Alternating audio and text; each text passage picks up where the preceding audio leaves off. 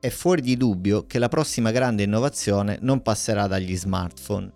In quest'ambito si continuerà ad iterare con piccoli e significativi cambiamenti, schermi pieghevoli, autonomia, bioautentica, saranno driver importanti da qui ai prossimi tre anni, ma la grande innovazione non sarà questa. Nel 78 due ricercatori dell'Università di Portland negli Stati Uniti scrissero un articolo dal titolo Modelli di innovazione industriale. Nell'articolo i due ricercatori definiscono un modello nel quale l'evoluzione di prodotto e l'innovazione di processo evolvono entrambi in maniera strettamente interdipendente. Le fasi iniziali di una nuova tecnologia sono caratterizzate da una competizione senza sosta per affermare la soluzione tecnologica dominante sul mercato.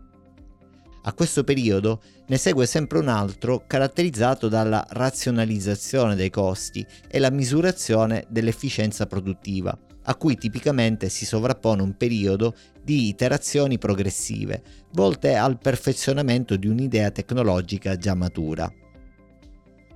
Da quanto appena detto, è chiaro che lo smartphone, per come siamo abituati a pensarlo, si trova in una fase di perfezionamento che è ben lontana dall'essere una fase dirompente come quella degli ultimi vent'anni. L'interesse verso il prodotto è scemato, rendendolo al pari di un elettrodomestico o di un televisore, che fanno sì il loro lavoro, ma non producono gioia, appagamento o soddisfazione nel possederlo, perlomeno non come vent'anni fa. Ogni indicatore sul mercato fa pensare che la prossima grande innovazione passerà dal modo in cui percepiamo e vediamo la realtà. Nel 2013 Google fu pioniera di questa innovazione con i suoi occhiali indossabili. Il mercato e la tecnologia di allora erano ancora troppo poco maturi e preparati a questo genere di innovazione ed il prodotto fu un grosso tonfo nell'acqua. Google oggi vende il dispositivo con una destinazione di mercato leggermente diversa da quella iniziale, destinandolo alle aziende per applicazioni industriali molto specifiche, in cui un contesto di realtà aumentata è ideale o quantomeno interessante per un flusso di lavoro giornaliero. Dal 2013 non ci sono state grosse novità in tal senso, sino a metà dell'anno scorso, quando alcuni rumors iniziali cominciarono a farsi sempre più insistenti, affermando che Apple stava lavorando in grossa segretezza ad un sistema di realtà aumentata indossabile.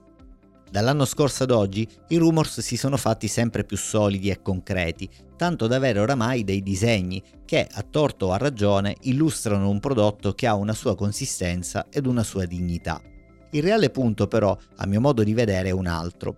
È cambiato qualcosa infatti dal 2013 ad oggi, tanto da far pensare che un nuovo tentativo di sdoganare una tecnologia così innovativa possa andare a buon fine, evitando così la fine degli occhiali di Google del 2013?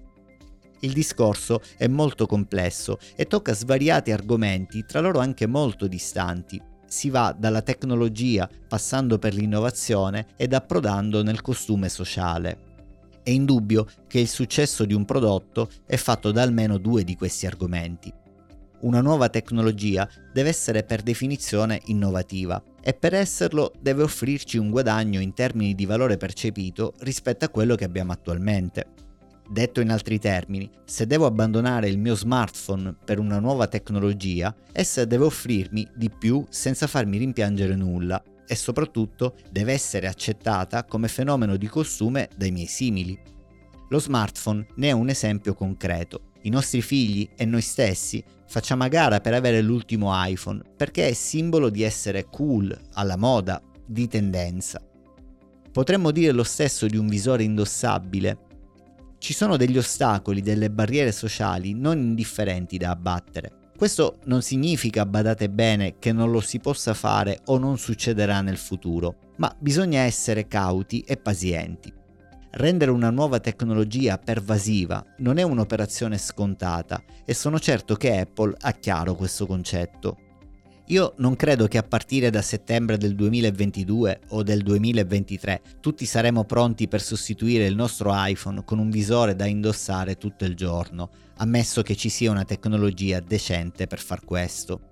Indossare un visore cambia il nostro aspetto, ci lega al modo in cui siamo percepiti da chi ci sta attorno.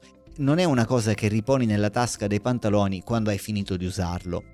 È qualcosa di molto più invadente che stravolge la nostra vita giornaliera a cui siamo abituati e di cui in certe circostanze potremmo addirittura vergognarci. Mi viene da pensare alle mascherine che tutti noi abbiamo dovuto indossare durante i periodi più intensi del virus Covid indossare una mascherina ha stravolto il nostro modo di interagire e di interfacciarci con le persone. Non è stato un periodo semplice, ma abbiamo dovuto farlo per il nostro bene e per il bene comune. Lo stesso valore di importanza non può certamente riflettersi su un dispositivo tecnologico ludico o di comunicazione che dovremmo indossare tutti i giorni.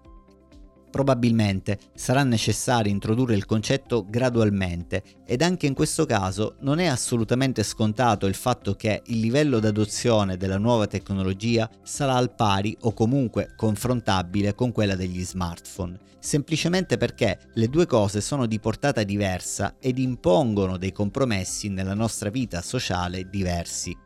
Non immagino un futuro prossimo in cui lo smartphone possa essere sostituito da un visore di realtà aumentata, sino a quando perlomeno la tecnologia non sarà tale da sciogliersi nel nostro organismo per diventare un tutt'uno invisibile dall'esterno. E per questo credo ci vorrà ancora del tempo.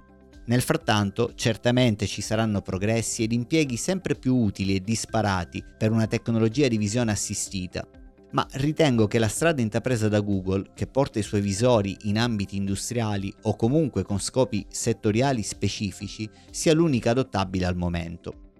Parafrasando Arthur Clarke, infatti, una tecnologia sufficientemente avanzata è indistinguibile dalla magia.